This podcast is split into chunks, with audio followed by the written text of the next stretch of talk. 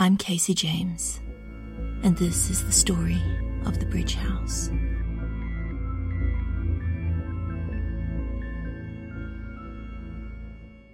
I headed back into the house rather than venturing outside to investigate the rose covered and overgrown veranda in the dark, which was my only other option, aside from sleeping on the dining room table, which really didn't appeal after that dream, if it was a dream. I really, really hope it was a dream. I do not need to be dealing with fucking Count Dracula on top of everything else. Which left retracing my steps back through the music room and the living room to the stairs I'd seen in the foyer by the front door. I did that, and then paused in the foyer, pondering. A crash of thunder emphasized that I really couldn't just go outside. In the downpour, I'd have trouble even staying on the road. And that was if I wasn't at risk of being hit by bloody lightning. So, the stairs. Up seemed safer than heading down into the basement, so I started upward to the second floor. The stairwell had the feel of something from a Victorian novel or maybe from some fantastical submarine, like the Nautilus. It was narrow and enclosed, softly lit by wall mounted lamps made to look like old fashioned gas lanterns. Blue and gold wallpaper, patterned like fish scales, shimmered in the dim light, and the stairs themselves were a pale blonde wood, polished until they gleamed. An old map was framed on the wall, brown ink slowly fading to illegibility. But there were no other pictures, no photographs or prints. After the neglect and wreckage of the ground floor, this space was oddly serene, as if time and abandonment hadn't touched it at all. It felt like walking up through some sort of still ocean pool, climbing up towards the second floor. I paused to look at the map, my eye drawn by the contour lines that spiraled across it. The paper was heavy and old, maybe parchment or vellum, or something made to look like it. The yellow beige color of tea stains or toasted cream. The outlines of land masses and continents were almost familiar. Some coastlines narrower than I remembered them, as if the seas were higher than they should be. None of the place names were familiar. The ones I could read, at any rate. Most of them were illegible. Pale brown ink faded into the pale beige paper, made more difficult still by the spidery curls and lines of handwritten labels. The whole thing looked hand drawn, though I'm no art critic, and it could have been a clever print. I shrugged and moved on, mouthing the unfamiliar names to myself as I climbed. Ulthar and Celephaïs, Inganok and Leng and Koth. I felt as if I should know them, somehow, although I didn't. On a whim, I took a photograph of the map with my phone before I continued up the stairs. At the landing, the stairs kept going up, and, lulled by the calm serenity of that narrow liminal space, I followed them upwards. I remembered seeing a cupola tower from outside the house, and it occurred to me to wonder if it was still structurally stable and weathertight. I wasn't thinking of retreating to it to sleep, though. My desire to find a safe and haunt free place for the night was forgotten in the moment, eclipsed by my desire to explore the house. In the calm of the blue stairwell, my fright downstairs seemed to me to be rather an overreaction. I had no reason for the horror I felt towards the faun statue, or the piano, or even for how much my imaginings of Kezia disturbed me. The heart in the study was something else, but even there, nothing had actually happened. There was no rational explanation for that slowly pulsing heart nor would any such explanation have made me feel better about it. All the same, If visions and memories and a creepy, horrible piece of meat, feigning some semblance of life, were the worst of what I encountered here, that wouldn't be so bad. A bad dream after dozing off in the kitchen wasn't even unexpected, and I told myself that the pale man was nothing more than an episode of sleep paralysis. Nothing supernatural about that, disturbing as it was. I knew on some level that it wasn't true, but it could have been. And Kezia, the living room, even the visions in the music room and the faun, I shuddered at the thought. It could all be explained away as an overactive imagination at work in a creepy abandoned house. I had no explanation for the heart, but I conveniently ignored that. Honestly, I had no good explanation for why I was here at all. As I considered it, my feet carried me further up the stairs and towards the tower. The blue and gold wallpaper was unchanged on the second flight, but it no longer carried the calm, dreamlike feeling of a tide pool. Ascending, the walls were crowded with carefully hung seashells and artworks, placed one by the other in a driftwood stack of mismatched frames and styles. Pen and ink sketches shared space with hyper-colored oil paintings and metal wire inlays of strange, half-familiar patterns.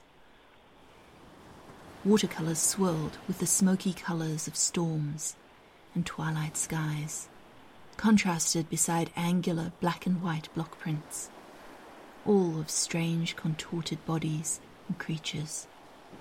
I kept glimpsing things that were half familiar to me from my dreams, even dreams I'd thought were unrelated. Here, cats lazed on the docks of some strange city, golden spires visible behind them, and there, fishermen impaled whales and giant squid with harpoons, while some great sea serpent thrashed in the water. A mermaid hung upside down from the ceiling of a small room perhaps the hold of a ship, impaled by a hook pierced through her tail, blood trailing down her pale limbs. A spire of black stone rose from a wild ocean under a looming crescent moon. A stormy beach stood under a pale sky, littered with driftwood that, on closer inspection, turned out to be mangled and dismembered human body parts. I'd seen each of those images before, and more besides. I'd dreamed the shanties sung by the sailors as they hauled the ropes and sails in, pursuing the leviathan which spilled blood into that ocean.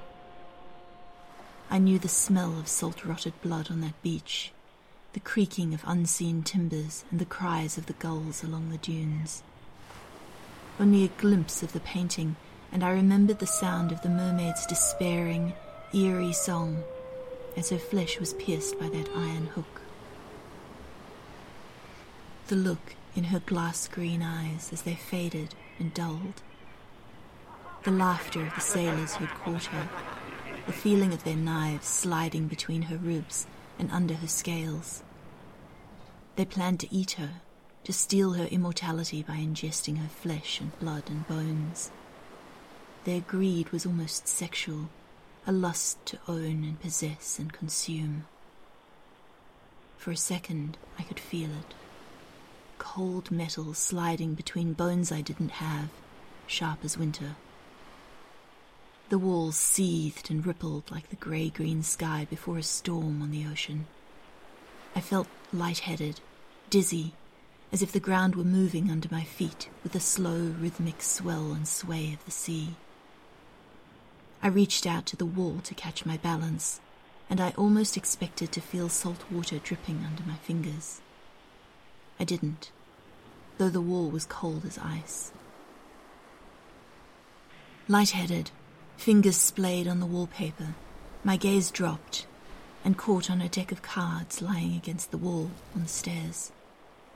The cards were spread in a fanned out pile, scattered without any apparent pattern all of them face down except one. The Joker lay face up, a black and white clown's face staring up at me, with a fishhook pierced through his cheek, dragging one half of his mouth up in a rictus smile, while the other half turned down. The card backs were blue and gold, like the wallpaper, and their edges were unevenly scorched and singed. I might have imagined the faintest whiff of smoke, salt and ash like a lonely campfire, while the rain outside beat on the roof like the sound of waves breaking.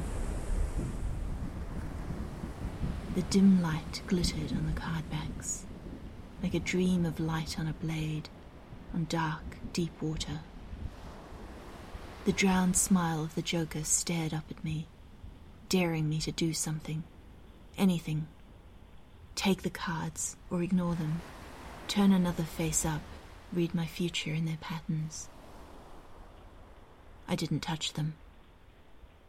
Maybe it was an overreaction, maybe it wasn't.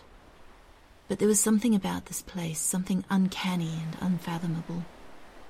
I had chills crawling up and down my spine already, between Kezia, the creature in the kitchen, which I didn't truly believe to be a sleep paralysis dream, and the faun in the music room.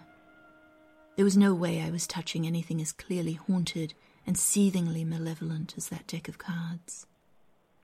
Especially not when it made me think of the hook through that mermaid's tail and the half remembered voices of sailors, laughing and joking about eating her, about whether they should have fucked her first.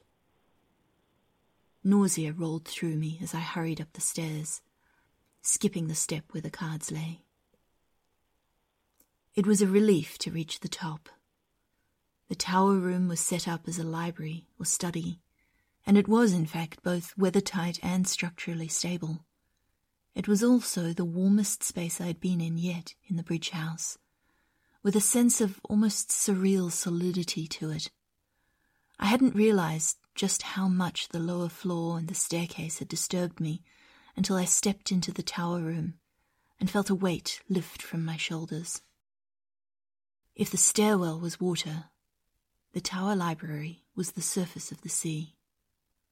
Windows on three sides, brought in the bright, crystalline starlight of the night outside as the storm clouds parted and scudded across the sky.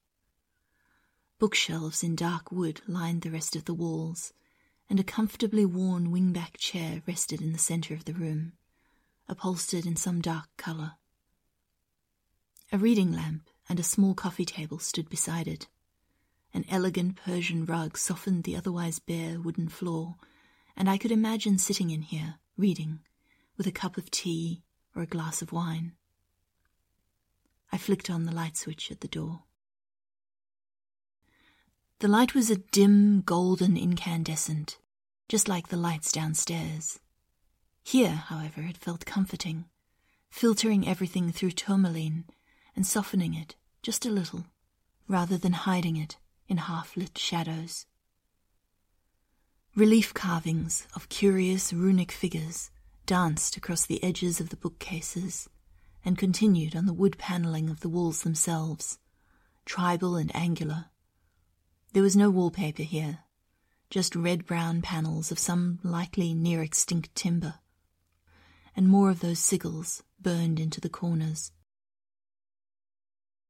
Seven fist sized crystals sat on the coffee table, semi precious stones arrayed in a circle like a miniature Stonehenge or some sort of divinatory ritual. They glittered with refracted light, all different. I recognized some of them amethyst, rose quartz, a red gold stone that was probably garnet. But the others could have been anything. One was a translucent blue one a cloudy, pale green with stripes of darker green, and two were clear. The stone at the northmost point was one of the clear ones, and it was an exact match for the one I'd seen in whatever vision it was that came over me when I first grasped the doorknob to come into the bridge house. A hexagonal shape, clear like cloudy ice with light refracted into and back out of it in circling patterns, like a star. I stepped forward and reached for it, but something held me back from actually touching the stone. Some whisper of instinct or memory. I hesitated, and in that moment of indecision, I heard someone chuckle. Glancing around wildly, I saw no one, but a voice, dark and masculine, said, Wise choice. What? I asked. Why? Who are you? An ether stone full of darkness would certainly be interesting, but I doubt you'd appreciate it. The voice said. A what now? I asked. Crystal of ether can hold darkness or light, said the voice. But not both at the same time. This one is full of shadows. You are not yet. I wrapped my arms around myself, digging my fingers into my biceps and trying to hold back the urge to do something unforgivably stupid, like make untoward sarcastic comments or just fling myself out of one of the windows. I did not sign up for actual ghosts or disembodied phantom voices any more than I did for dream vampires. Also, I was either hallucinating badly, or else this was strong evidence that my dream in the kitchen had been more than just a dream. Oh, I managed probably sounding almost as confused and disturbed as I felt. The disembodied voice chuckled again. then it said, If you take the stone without first lighting it, you will take the darkness into you. You will become the portal, as the house is now, open to anything and everything that wants to come through. Oh, I said again. Yes, that sounds like a bad idea. A phantom hand brushed my cheek, just the gentlest of touches, like someone touching their fingertips to my skin. I startled away as if I'd been scalded, looking around again, but there was no one there.